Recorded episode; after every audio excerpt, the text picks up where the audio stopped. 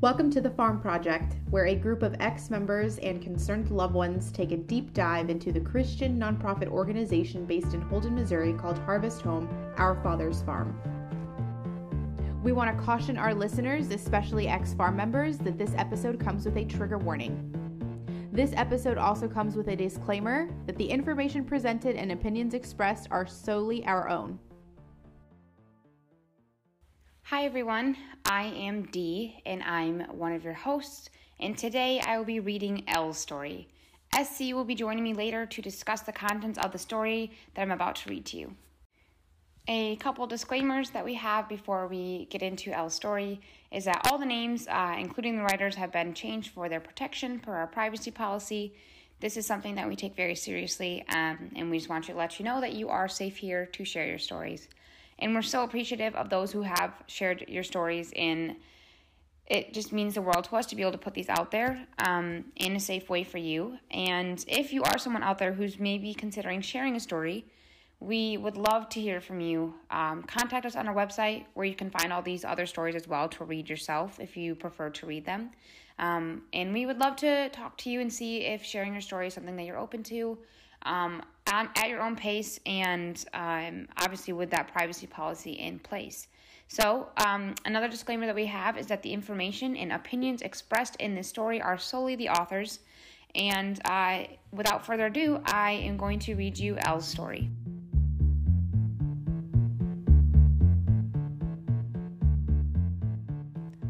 I had been struggling with alcoholism at that point for over a year, and I was ready to be free.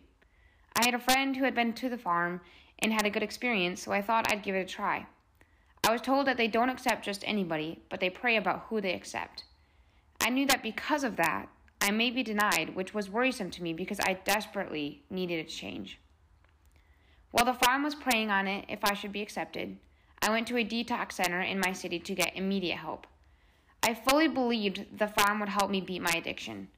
While I was in detox, I heard that the cost to stay at the farm would be $300 a month. A friend of mine stepped up to organize a fundraiser for me to cover the expenses. I was told by the farm I was being accepted and urgently needed to come right away for a training that was going to start early in June. So I arranged a flight and arrived June 1st, 2020. When I arrived, two of the leaders went through all of my personal belongings, even flipping through my private prayer journals. I had such high expectations for how God would meet me.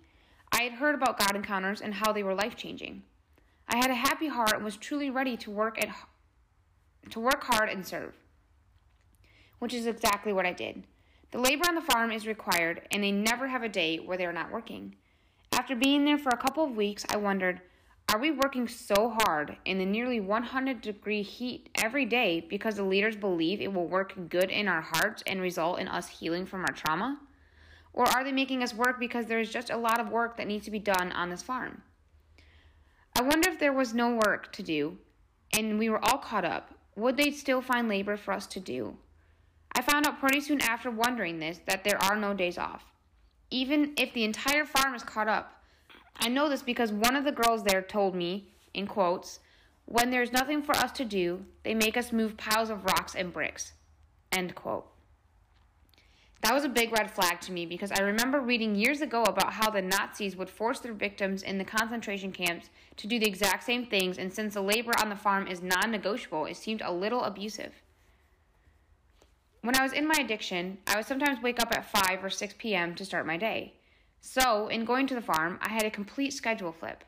There was one alarm clock in our bedroom and four of us on, on bunk beds. Since I was on the top bunk, when the alarm would go off in the morning, one of the girls on the lower bed would stop it. Because it takes a little more for me to wake up, I sometimes would accidentally fall back asleep. I wouldn't mean to, it would naturally just happen since I had not yet been adjusted to the schedule. This made me one minute late to morning prayer one day, and I was told that it was unacceptable for me to be a single minute late for morning prayer. Even though it takes about 10 minutes for everyone to move the chairs into position and get settled in before starting. At my God encounter later that on that day, I was simply sharing what had happened with one of the facilitators to my GE God encounter session. I told her I was frustrated with myself for not being able to wake up easier and that this new schedule is a hard shock on my body. The woman I spoke with told me, in quotes, I have a solution. I have an extra alarm clock. Would that help you? You could keep it closer to the top bunk so you can reach it, and that way you can set it to go off more than once so you have a better chance at getting up on time. End quote. I thought it was so polite for her to offer that. I said, Yes, please. She told me that later that day she would find it and get it to me. Later on that night, B approached me with harshness and accusation on her voice. In quotes, I heard you were going around asking people for alarm clocks. Why on earth didn't you bring an alarm clock with you if you knew you would be needing one? End quote. I responded with, um, I didn't think about it. I said, in quotes, it is not the responsibility of others to make sure you are awake on time. End quote. I really had no clue why she was yelling at me. I didn't do anything wrong. Looking back on it, this was really an opportunity for me to point out that she could have, that she could have been kinder, kinder in her words and her tone when speaking to people. She spoke down to me for several minutes about how irresponsible I was, raising her voice at me the whole time. There was one night that I wasn't able to get any sleep. I laid in the bed for eight hours, wide awake. I remembered hearing that the next day was going to be an all hands on deck farm labor day because we were laying sod and it was going to be a lot of work. I know myself when I don't get any sleep. I can I cannot simply push through. I absolutely have difficulty functioning.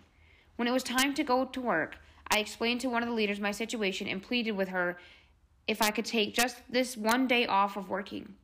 I was told she would think about it and get back to me. She let me rest for a little while. It was probably close to about 45 minutes to an hour while the others were getting ready to start working. Then, just as I was dozing off for the first time, I was awakened. In quotes, L, I let you rest for a little while. Now you have to come to work with the rest of us. End quote. I wanted so badly to honor the Lord and to, to honor those in leadership as if I were serving Christ Himself. I wanted to be a blessing and not a burden. So I got up, got ready, and worked all day in the heat, even though I didn't get any sleep at all. I believe it is because the Lord loves me that He gave me grace to complete that day, despite having no sympathy from the farm leadership. While I was there, a new girl came and she had clearly experienced a lot of trauma. Due to my past history with eating disorders, I could see it was something she struggled with. She was very quiet in her early days at the farm, dealing with anxiety and possible fear of people. I watched at dinner as she cut her food into small pieces and tried not to have the attention on her. I remember our house leader, B, prodding her and asking her questions about her food, putting the spotlight on her. I remember even the next day, B asking her, in quotes, What did you eat for lunch? How did you make it? End quote. Due to my past eating disorder experiences, I was absolutely mortified for this poor girl. Horrifically mortified. The house leader, B, was either incompetent to do her job because of her age and forgetfulness, or she was completely uncaring and lazy when it came to keeping track of things. I say this because in her room, she had all of our stuff organized into separate bags phones, medicine, etc. Things we weren't allowed to have. Each person had their name labeled on their own plastic bag. Just about every time she went to grab someone's phone, she would bring out the wrong person's phone. I didn't understand how this could be happening since every bag had the person's name on it. I figured out when I ended up leaving the farm that she had been giving my medication away to other girls. It was just ibuprofen, but my entirely full bottle was almost empty when I got it back. This frustrated me since I did not have enough money to buy more right away and I get headaches regularly, so I actually need that medication. At the farm, on the top of the non negotiable heavy labor every day, we had household chores. I was doing my chore one night, which included sweeping the outside walkway of any leaves or debris. I was almost done with my chore when B, the house leader, came outside, grabbed an extremely dirty rug from somewhere nearby, and slammed it on the ground directly in front of me. She began beating all the dirt out of it, creating ample more work for me. I remember thinking about how rude and inconsiderate that was, but I bit my tongue and did not say anything to her. As I grew to know her more, I understood that this is how she treats the people she doesn't like. I was new. She didn't get a real opportunity to hear my heart about anything. Yet she exemplified in her actions very clearly that, that she wasn't wanting to give me a chance. Another thing I noticed about her was that if she realized you enjoyed a specific job or task, if you let her know you liked it, she made sure to never assign you that task ever again. She made it a point to bring frustration and misery in the working day. Example If I wanted to work with the chickens and made a request for that, she would never assign me the chickens again, even though they need to be taken care of daily and nobody else loves working with them. She simply wanted to wanted us all to dislike whatever labor we were assigned. While I was at the farm, I had a dear friend from elementary school I had re- recently reconnected with mail me a postcard. I wanted to write her a letter and mail her back. I had been in a treatment facility before, and asking for a stamp had not been an issue, so I figured it would be the same at the farm. Why would it be an issue? We mail out hundreds and hundreds of support letters. With all of that mail traffic and additionally the finances coming in because of the support letters, wouldn't they be able to spare a single stamp? I had a meeting with my pastoral care team that day. I figured I would just ask them when I met with them. I went into the house of one of my pastoral care members, S, and I brought it up as one of the first topics, thinking it would be easy to get it out of the way so I don't forget. I told them my friend had mailed me something and I'd like to respond. May I have a stamp to do so? It is also mm, it is difficult to explain how deeply her response impacted me and started pricking at all of my stored up trauma. The very reason I was at the farm and had an alcohol addiction in my in the first place was loneliness and rejection. Being rejected by my friends and family led to a vicious alcohol problem. S looked at me with a very stoic and unfeeling expression.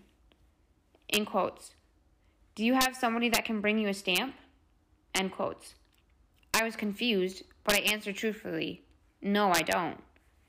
Being reminded that I had nobody on the outside caused tears to start welling up in me. I swallowed hard and tried to hide the tears. Quotes, Do you have somebody that can mail some stamps to you? End quote. I thought one of the reasons I was so deeply hurt by this interaction is that I was clearly visibly having a reaction to trauma, yet her face was just so unchanging and her questions demanding. It was as if she was completely disconnected to her heart as we spoke. I answered her again, my voice shaky and tears now running down my face. No, I don't have anyone who can mail me stamps. She seemed so cold. In quotes. Well then, I'm a little confused what you're thinking. Why would you have even brought this up to us? If you don't have anyone on the outside that can bring you a stamp or mail you stamps, then we simply cannot help you. How did you think you were going to mail a letter? End quotes. I wanted the earth to open me up and swallow me whole. I was mortified and deeply hurt. I figured that maybe they didn't think I was worth a single stamp, which reaffirmed all my greatest fears and was beyond triggering to me. The shame I felt when I was reminded that I didn't have friends or family was terrible. I felt like a child in the principal's office, face red and chin quivering. As if I had done something terribly wrong and now was trying to act normal. I simply said, I don't know. It's okay. Never mind. Z could see I was struggling, and I believe she felt genuine compassion for me. But S looked at me stern and said, in quotes, Why are you here? We don't know much about your story. End quote. But her demeanor wasn't out of concern. I felt like there was no empathy for what I was experiencing. It was difficult for me to open my mouth to even speak, much less give details about the trauma I've experienced that led me to the farm. I felt trapped. She waited, demanding I give an account. I felt I had no choice. Weeping, I shared an extremely brief overview of my deepest, most painful experiences. I did not want to open up to this woman, but I felt I had to. The way she spoke to me was emotionally abusive. This is one of the worst memories of the farm.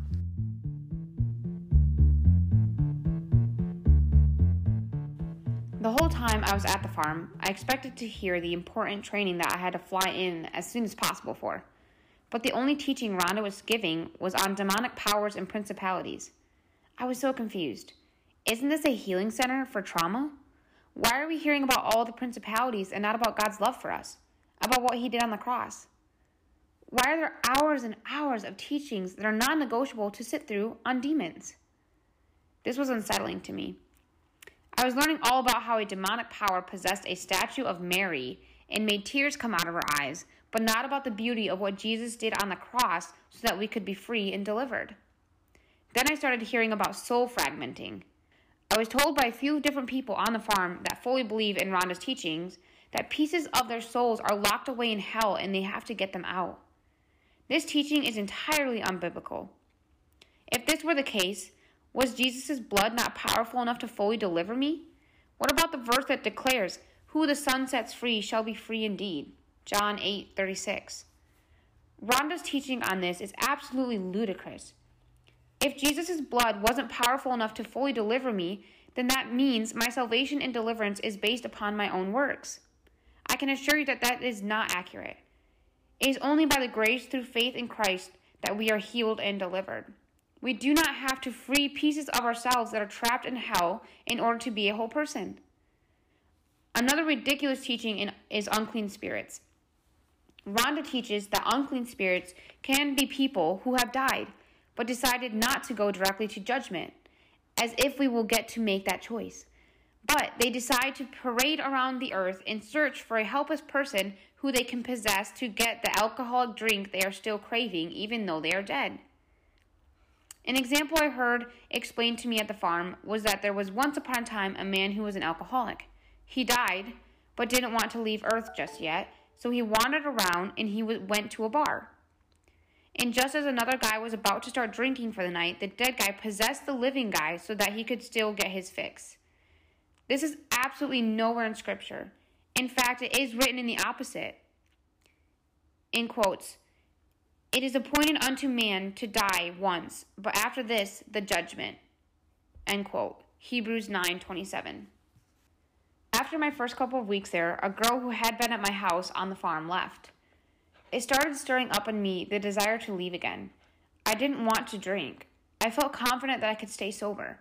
So at dinner one night, I simply mentioned it to my house. I asked what they thought. B, the house leader, started sharing stories about how when she wanted to leave, there was always grace for her. How the farm fought for her to stay because they wanted to see her walk in her victory. She said, in quote, I can't even tell you how many times I packed my bags and almost left this place. At least seven. End quote. Because she said this, I thought I was safe simply discussing my wrestle with the thought of leaving. I explained that I just wanted what God wanted for me, but the urge to leave was strong. I left it at that, but the next day, I was wrestling again. Because I wasn't sure what I wanted to do, the leaders held a meeting with Rhonda. Rhonda told me I needed to commit to a specific number of days and they will let me stay, but if they heard me mention it again at all, I would be asked to leave. This was confusing to me because B had just explained to me the day before how she had all of her bags packed at least seven times, and yet they fought for her to stay. But with me, if I even mentioned I was thinking about it, they didn't have the patience to work with me through it and talk it out with me. I simply committed to the number of days, and that was that. But I felt a certain type of way about how they handled the situation. I stayed for almost one more week, but my glasses were broken and I needed to make an eye doctor appointment to get new ones because I am almost legally blind. I cannot see even five inches in front of my face without them. I was able to convince the leader to allow me to retrieve my phone long enough to make the phone call. Every time you make a phone call at the farm, they make you put the phone on speaker and sit near you while you talk so that they can hear everything you and the other person is saying. When you receive mail at the farm and when you send mail as well, they screen everything. I was on the phone with the eye doctor and B was sitting right next to me. As I was trying to talk to the assistant on the other end, B kept interrupting me harshly and causing me to stumble over my words and lose my train of thought. I was beyond frustrated. I got to the part of the conversation where she wanted to nail down a time and date to book me. By this point, because of the way B was treating me while I was trying to talk to this woman, I had decided I was packing up my stuff and leaving the farm. I had had enough. I couldn't live with her any longer. I booked the appointment knowing I'd be available because I wouldn't be at the farm. B was being loud and angrily yelling at me, in quotes, You're just going to have to call them back because I don't know if that day and time works for me. End quote. I told her, I'm leaving the farm. She told me that I would have to call for a ride and they would have to come after dinner. I felt a little relieved by this because I didn't know where I was going to stay or if there would be any food there. I went to my bedroom to pack up all my belongings after making a phone call and arranging a ride. I was truly planning on finding a homeless shelter. I had already moved out of my house, so I had nowhere to go. While some of the girls were in the kitchen preparing dinner, B suddenly stormed into my bedroom and said, in quotes, You have to be ready soon because I'm personally taking you before dinner. I'm not waiting on your ride to get here. Call and tell them to meet you. And when I drop you off, you know what? I'm not wa- waiting for them to come pick you up. I'm pulling up, you're getting out, and I'm leaving. End quote. Because I was so relieved to be leaving the farm, I didn't argue or share my thought with her on how she was treating me at all. I simply packed my stuff, loaded it all into her truck, and we headed out. On our way out to the main road, she realized the hood to her truck was not latched. She slammed on the brakes and quote, Go close the hood, end quote. I didn't hesitate. I remember the entire time I lived with this woman, it seemed as if she thought everyone was there to serve her.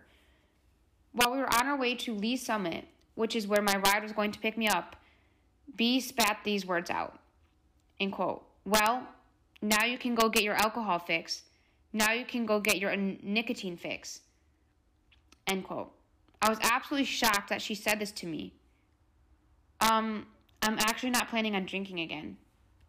A strange aspect at the farm when you are leaving, they tell you that you are not allowed to tell anyone that you're leaving. You are not allowed to say goodbye to your roommates or friends. I thought this was weird, and as I have shared with friends some of my farm experiences, they have definitely agreed. End quote. Yeah, that's not normal. End quote. For some reason, that is how the farm does things. It makes me wonder what the reason truly is. They tell you that it causes others to become emotional. I would think that it's more painful to others to just wake up and see that you're gone. After a few weeks being away from the farm, I felt like I had made a mistake. Yes, the farm was difficult, and no, I didn't agree with everything at the farm, but a part of me felt that the healing I needed would come from being at the farm. So I sent a message and started the process to return. It took a few weeks to get everything squared away in order for me to return. When I returned, I noticed a lot of the girls were wearing my clothes. I had noticed I didn't come home with everything that I had while at the farm. But seeing my best friend's sweater on one of the girls upset me pretty badly. I thought, why on earth would they not have contacted me to let me know that I'd left my clothes here? Why would they just give them all away? I don't really know how to explain the feeling I felt. I think the best way to describe it is that I felt used, taken advantage of, and stolen from. It hurt my feelings that they couldn't make a simple phone call. Some of those items were very sentimental and I would have missed them very much. one of the girls told me that as soon as I left, B told all the girls to go through my clothes and whatever they didn't want to box up so that I could it could be donated. I was absolutely livid about this. The girl wearing my best friend's sweater told me how sorry she was. She only went through the clothes because she was told that she could. She went through her closet and retrieved every item that she had taken, even though I told her some of some of the items she could keep. I felt bad for her. She clearly was not trying to steal anything from me. She had been misled by farm leadership, and so I wanted to be able to give her some of the clothes that she liked. She refused, telling me she was way too sorry to telling me she was so, so sorry the farm had given my clothes away. I ended up becoming good friends with her, and we are still friends today. There was one day in the morning when B was giving us our instructions for the day, and she assigned me to work with C. We were told that we needed to go grab some shovels and then ride with B back to the building called the Haven. I don't remember what our assignment was. All I remember is that we were to ride on the golf cart with B. I asked permission to use the restroom quickly, and B told me yes. When I came out of the restroom, everybody had left me. I knew B well enough to know that, that I somehow was going to be blamed for not being on time that somehow, even though I got permission to use the restroom, I was going to be reprimanded for not going back to the Haven with B. I don't know why this was so triggering for me. Probably because of all the abandonment issues I've experienced. I had an anxiety attack. I stood there on the road directly in front of the garden, hyperventilating and panicking. I just knew there was going to be some form of punishment coming to me. I didn't want to get into trouble, but I also didn't want to have to go walk back to the Haven alone. I waited. As soon as B returned, everything I had held in with how she had treated me came out all at once. I told her how ridiculous it was that she would tell me to do something and then leave me behind without proper communication. I had no idea where everybody went. I could tell for the first time that she did have compassion. When she saw me having the anxiety attack, I saw genuine compassion in her eyes. I didn't think she had it in her, but for the first time, she apologized and actually explained herself. I don't remember everything I said to her, but I know that I made sure to let her know how triggering that experience was for me. Her impatience and unwillingness to wait for a couple of minutes on me brought me to barely being able to breathe. On Friday nights at the farm, they observe Shabbat. We all gather at the Haven building and have dinner together. This meeting sometimes goes very long and there's no options for you to be released for bed early. It's like they don't take into consideration that laboring for eight hours every day in the 100 degree heat might not be a normal thing for some of us. I think this meeting should be optional, or at least if the Shabbat dinner is required to attend, then there should be a certain time where it's okay to be released for bed if the meeting keeps going. I could barely keep my eyes open and had no physical reserves to keep myself awake, but the meeting continued and did not end for hours and hours. One person after another would get up from their chair, take the microphone, and give exhortations and prophecy over each other, over others. I asked if I could leave to go to bed. I did not know why I needed to be there for this, but it became very clear that nobody cared how I was feeling. I was required to stay, and that was that. I began realizing that the farm is more detrimental to my healing than helpful. I mentally couldn't do it anymore.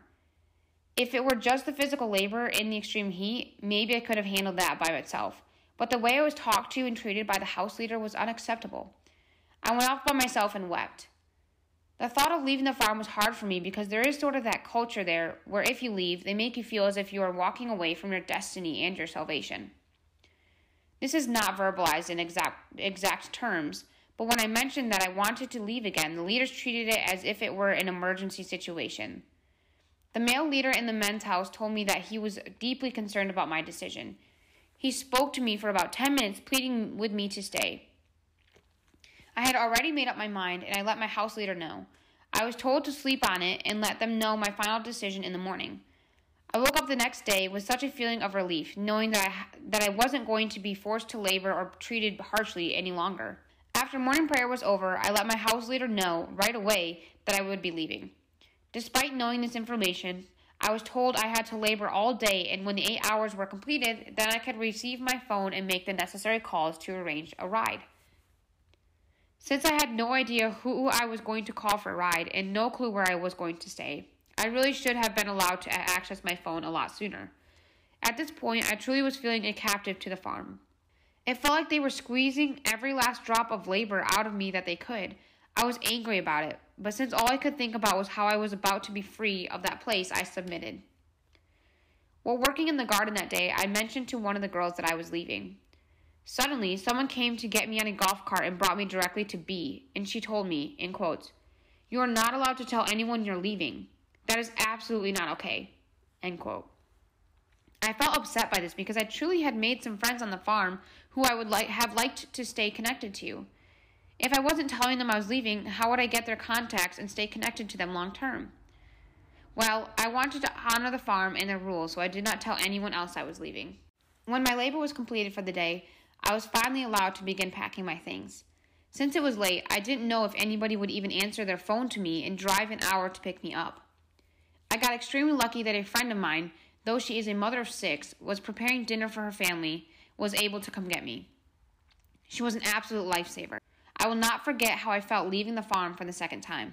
I truly felt I was walking away from my destiny. I wondered if Jesus would somehow work out his plan for my life, anyways.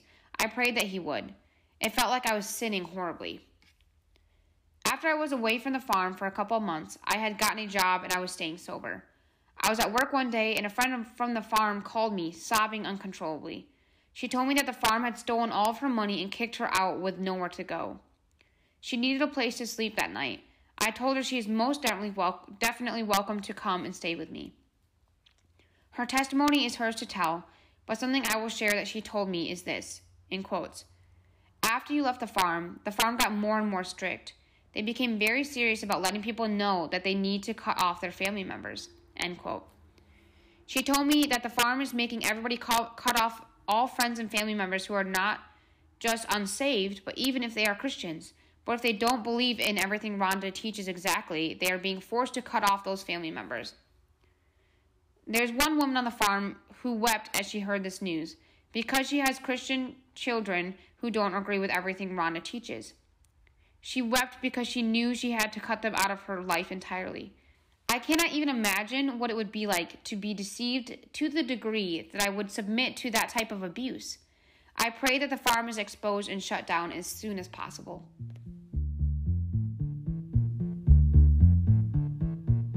Hi everyone, SC has joined me uh, and I go by D. And we are chatting about the story that we just read to you, or I just read to you.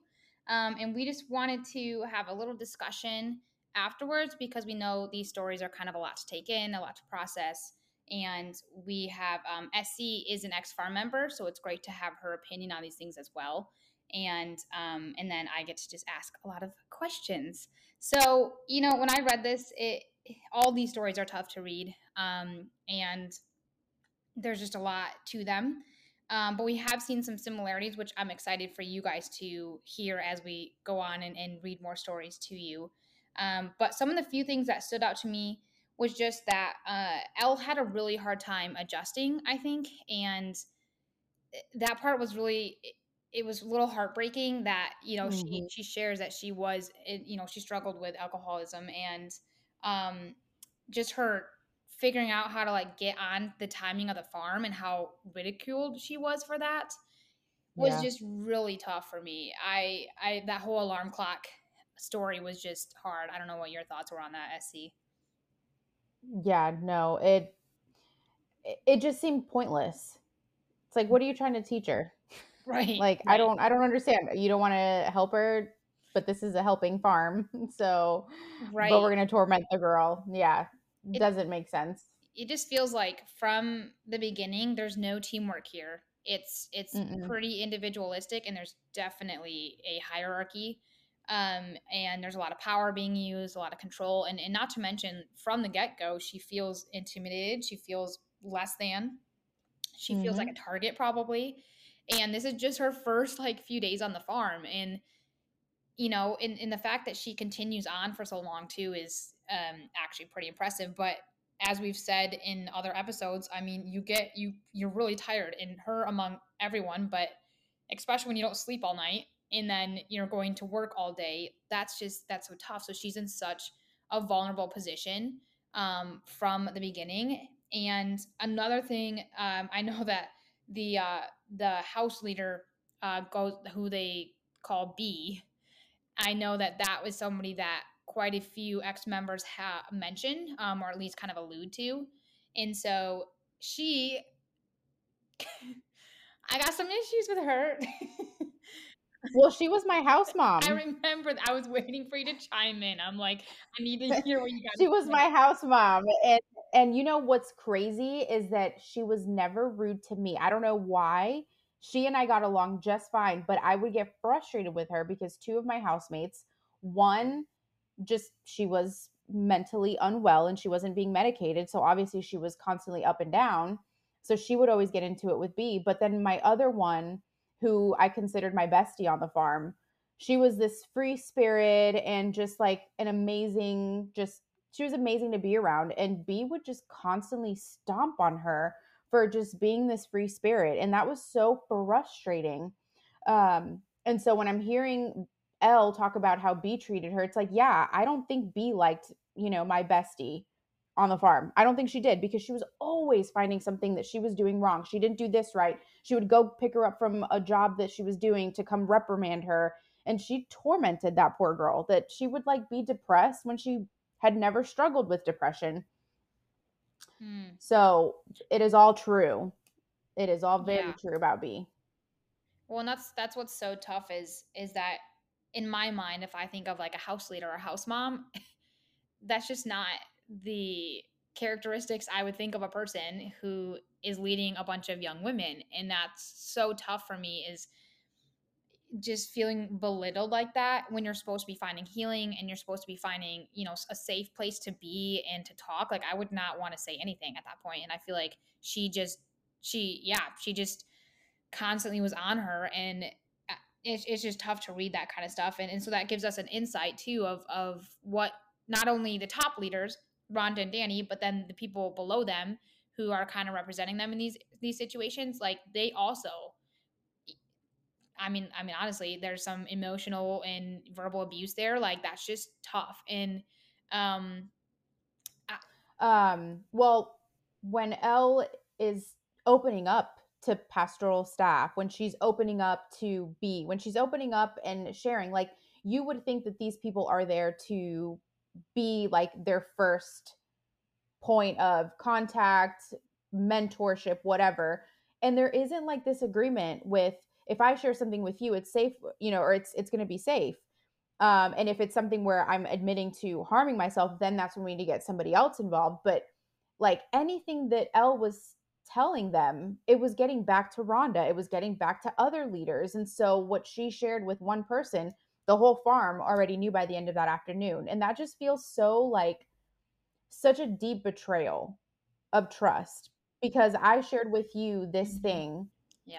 But now so and so is coming over to me to reprimand me out of this conversation. And it's so manipulative. Right. I feel like you would, I in my opinion, I would feel like I had targets eh, like on my back everywhere, everywhere. Like I, when you turn around, who knows who's gonna come and yell at you for who knows what, and then that would just shut you down. Which eh, I think if you know eh, a big part of healing or even just recovering is talking to people and having a safe space to do that. Hence, therapists and professionals, um, counselors, which they do not have on the farm. Um, and that's where it's just really tough. I don't understand how that's a healing environment or even just a healthy one in general. Oh, well, I love how they don't believe in counselors, like professional counselors, but they say they have counseling, but then they say that they have HIPAA, like, or they follow HIPAA, but their way of following HIPAA is very like strange. Right. It's like you have to tell me because of HIPAA. I don't know. Yeah. The way that they follow HIPAA is clearly not HIPAA. No. But it's like you have nobody that's licensed or like you have no medical staff. Like you have nobody to like there is no such thing as HIPAA no. on the farm. I feel like that's just one of their tactics to be manipulative and like sound like they know what they're doing or like they're just trying to be intimidating, but it's just not. But it, they're literally just yeah, they're just using a word um to try to convince people that it's a safe space or this is what it's the way it's supposed to be. And that, you know, that stuff's tough and I mean, even just the postcard, like I was about crying um just like trying to read through that and even just reading it beforehand and reading it since like that part's hard. Like all she wanted to do was send a postcard to a friend. And um, I think I believe in my intro, I shared that I have a friend um, currently involved, and I have sent them countless postcards and even um, like gifts for their birthday. And only a select few of them have ever gotten a response that she actually got it. Um, and in the last year, I've heard nothing. And so then that, that makes me think is I'm sitting here in they're probably telling her, yeah, we can't send that or no, we can't stamp that. And that is just like really like you can't be in communication with the people you love by postcards because they won't give you a stamp, even though you're paying them $300 a month to be there. Like that, oh, it, it irks me so much. And so to read her story was really heartbreaking of she just wanted to respond and the length she had to get to get or go through to and I don't even does she even get to send it? She doesn't even I don't send it. No, I don't think No, to that's send yeah. it. Yeah. And it's just Yeah. Well, I mean, they every every letter or every package that comes in comes to one house. Um and they all kind of sort through these packages. Um and even when I was on the farm, my husband sent me a package because I wanted to my bestie on the farm, I'll just call her my bestie from here on out. She loved Indian food and her birthday was very close to mine. And I was like, I will cook you, you know, butter chicken, but I don't have any of the recipes or I don't have any of the seasonings. And I knew that uh, my house mom was not going to go to the store for me to get that stuff. So I asked my husband to mail me all of like my seasonings. And I remember opening the package and it like having to be out in the open and I had to pull everything out of the box and make sure. And if they're like, what's that? That's not just seasonings. Oh, well, he sent me some postcards so that I can mail letters. And um, I remember even like to send, I didn't bring my Bible. Mm. I was in like, I didn't bring my Bible. I didn't know I was supposed to read my, bring my Bible. And it was like, you didn't bring your Bible. So I had to like ask him to ship me my Bible as well. And so that was a whole ordeal. So she probably, your friend is probably not getting her packages. right, Or probably has, hasn't gotten some of them. which is unfortunately. so sad. And you're just and you're like, what is so uh it's it, it's it's like everything to them is a threat. And this is just a further proof, even from L, that if they couldn't like they're they're so threatened by someone getting a post a, a stamp to post like to post something out that they can't. I just that just and no wonder she broke down. And then she was also like triggered by that, which is so fair. Um, because you know, a lot of her things were rejection and loneliness. And to then be told that you can't communicate with your people, tell me how that where in the book of let's help people is that like that's just so frustrating to me and um, she has several accounts of just different things like that and um, one of the things too that i thought was extremely interesting was when rhonda apparently told the story of the unclean spirit of the alcoholic and i'm like that sounds oddly convenient um, that rhonda's using that and that's what was yes yes yes. She's told that Which story I- when i was there too to explain unclean spirits and it's like oh okay so if i am getting myself drunk it's because i have an alcoholic unclean spirit in me okay it's not me it's not right. my free and will and it's me all, and she said um oh what did uh she she talked about how uh it came it was still around to like get its fix through you and i'm just like what the heck is going on did you ever see Casper? like when he tried to drink? right. I'm like, I doubt him. he's actually getting a fix off of that. But like and just stuff like that. Like she and like she she was going through that same kind of thing where she had an addiction to alcohol and and like how is that helpful? And and for someone who's saying clothes are going to trigger people, what you're saying is triggering people. Like that's what's so frustrating. They're so con- counterintuitive. Like it just it just it doesn't make sense to me how you know they're worried about the clothes that she brought in and those being triggering but then what rhonda says or what certain people say aren't triggering like that's just super um hypocritical in my opinion well i highly doubt that the men were held to the standard of clothing as women and mm-hmm. because i do remember seeing some guys like with you know like just tank tops or whatever and some of them were very muscular who cares okay you're working out in 100 degrees like who cares? But I'm over here with my long leggings, my long shirt that has to cover my butt because, you know, God forbid. Oh gosh, that's so awful. I yeah. The double mm. standard, like, and and the funny thing is, like, I feel like the I, there are more. Correct me if I'm wrong, but there are more women there than men, right? Yes. Right, like it's a huge majority, and it's just interesting that other women too are so fixated on some of these things. Like and it it's really tough too because it's it's you would almost think that the women would come as- alongside other women, right? Because they're like, hey, we got each other in some way, shape, or form. But it's like they're literally taking these ideals and just throwing them on these people and these women. And I, that's that would be so hard for me. I just feel like my own, like even the people who I thought I re- would relate to the most because we're the same gender, would be the people I could be feel safe with or at least connect with and they're the ones like kind of wreaking havoc yeah yeah well going back to what you said about you know what they're doing is triggering when L mentioned the the new girl that clearly had an eating disorder and the way that B was asking her questions.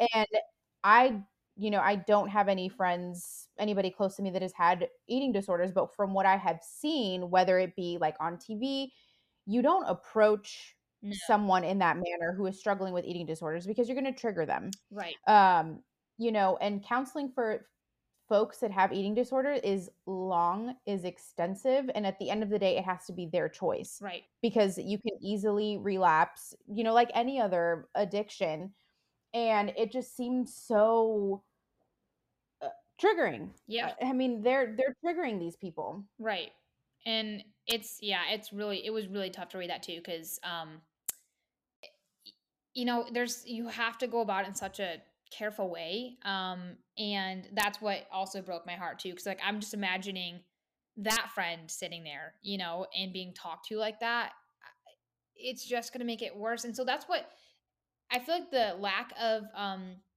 knowledge and the lack of education the lack of obviously well, not experts, resources yeah. is what is one of the right is one of the most frustrating parts of this because I'm like, you're claiming that all these things are triggering, or you're claiming that these things are not going to help someone, and yet you're literally sitting there hurting people over and over and over again. And whether that's their intent or not, I mean, at this point, it's kind of like, how is it not? But nonetheless, you know, that's what's that's what's really tough is is if they just knew a little bit more about how these things worked or like how even just how the human mind like that's what's so funny they're mm-hmm. very manipulative and yet they seem to know nothing right. about the mind that's what's really twisted and it's it, that makes it really hard to understand um which i think we've said this before we're not going to understand because we're not crazy um and so so that's how i try to think about it because otherwise i'll try too hard to understand what they're doing and why they're doing it but it right. just doesn't make sense well for one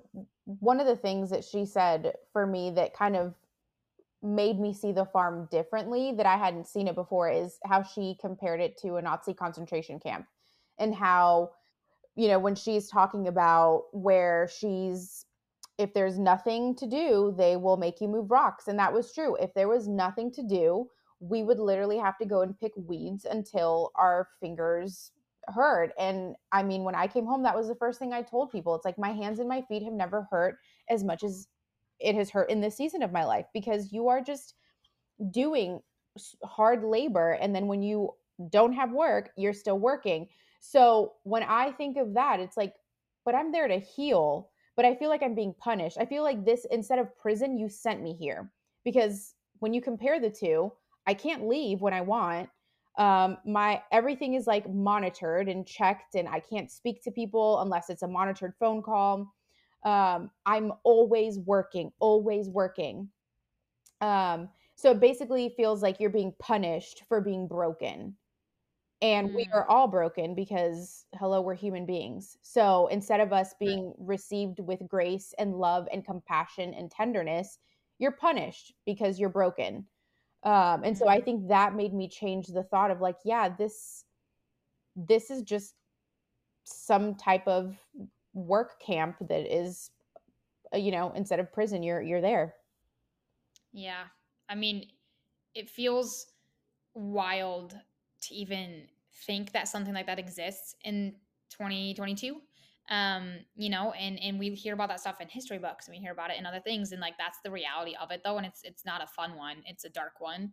Um and you know we don't want to fixate on that necessarily but it is it that's the reality of it. Um, and that I don't I don't know. That's the end of my thought because I just my I can't. Mm. It's hard to grasp.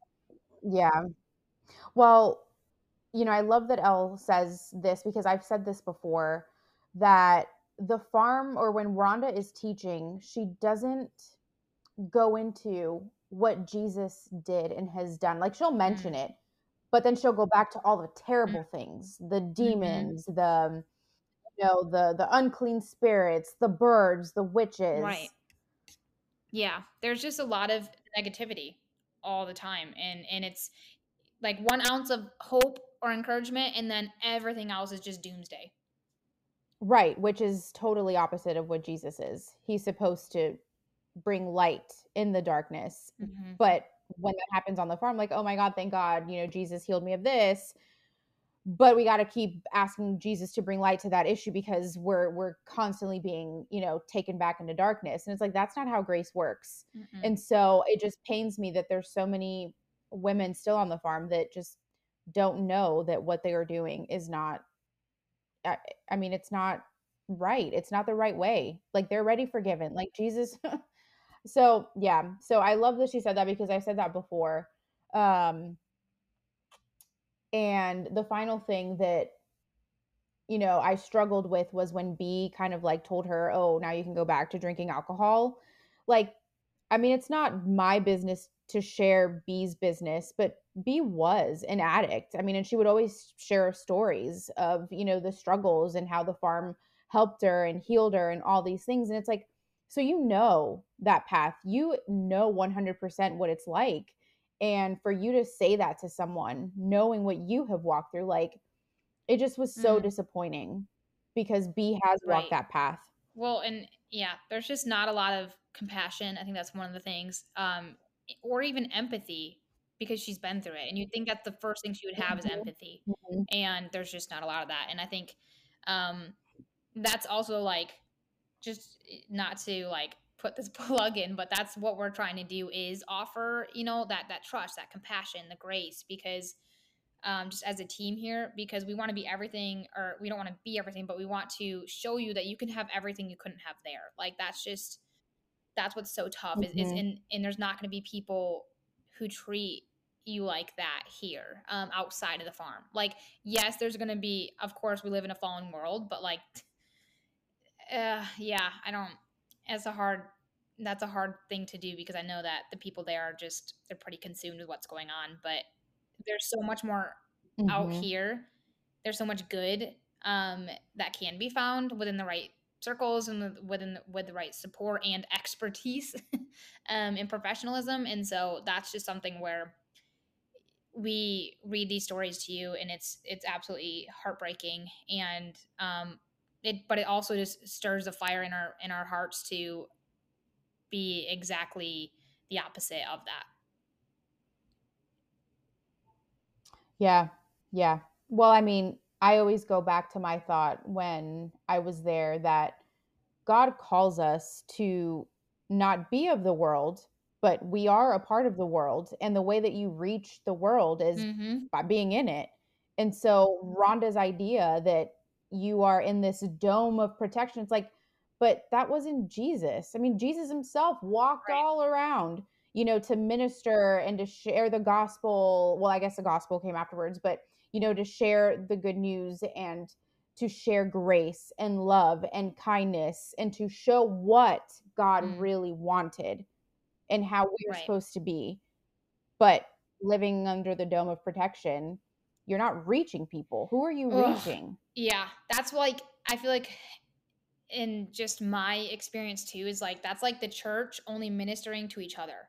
Like that's why we go out and we do missions. That's why we go out into the community. We go out to globally. We go out nationally. Like you don't just stay within the church because then we just stay the same and there'd be nothing coming from that. And so this is the same exact situation and it is technically they claim to be some kind of like like a church so they're a nonprofit christian organization and so therefore like you're literally just consumed with what's going on in here and you're not ministering to anybody at that point like because they've either already heard it or now Mhm. they've heard some weird twisted version of it and like where is that going nowhere so that's that part yeah Yep. it's it's frustrating um and yeah L's story i mean we appreciate her sharing that it's a lot to share and 100%. And I just want, you know, to emphasize that she's another person that is saying the Mm. $300 fee to live there, you know, whereas some leadership on the farm, including Rhonda, is saying that they never charge, you know, and it's like, but I'm telling you, I was charged.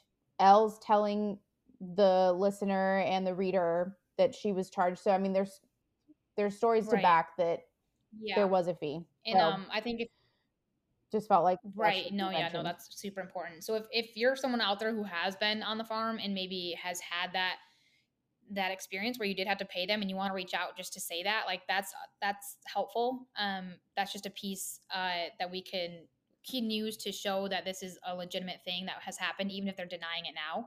Um and um, with that being said, too, just one final note on L's story. Towards the end, she kind of start, talks about how um, she she left in 2020, right, SC? And I know she Mhm. kind of claims a little bit Yeah. about um, after that things getting pretty strict um, and people being told to cut off their families and just getting it it seems from what we've heard and the stories that we've gotten and you'll you'll hear more as we go on um, but there is this kind of chain of events happening where it does seem to be that things are getting worse um, and so that's just something that just to be mindful of that this is still happening and it's and it's not getting any better at the moment. And so any and all stories any and all even if you just had like i said one experience that you're like yep or you just want to fact check up fact check us that is helpful too. Um just another voice we want we want all your voices if you're comfortable because that matters and that's what's going to be the the that's what's going to be what saves future people from getting involved and hopefully gets the people who are currently there out